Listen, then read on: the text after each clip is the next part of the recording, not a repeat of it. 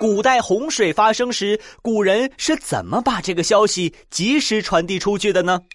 嗨，在下诸葛乔治，很冷的小故事，很冷的知识点。古代传递洪水发生这一消息的方式主要有三种：一是马报，就是骑马传递消息；二是羊报，就是乘羊披筏传送消息；三是狗报，就是训练狗来传递信息。好啦，今天就到这里，下次再带你们去穿越，拜拜。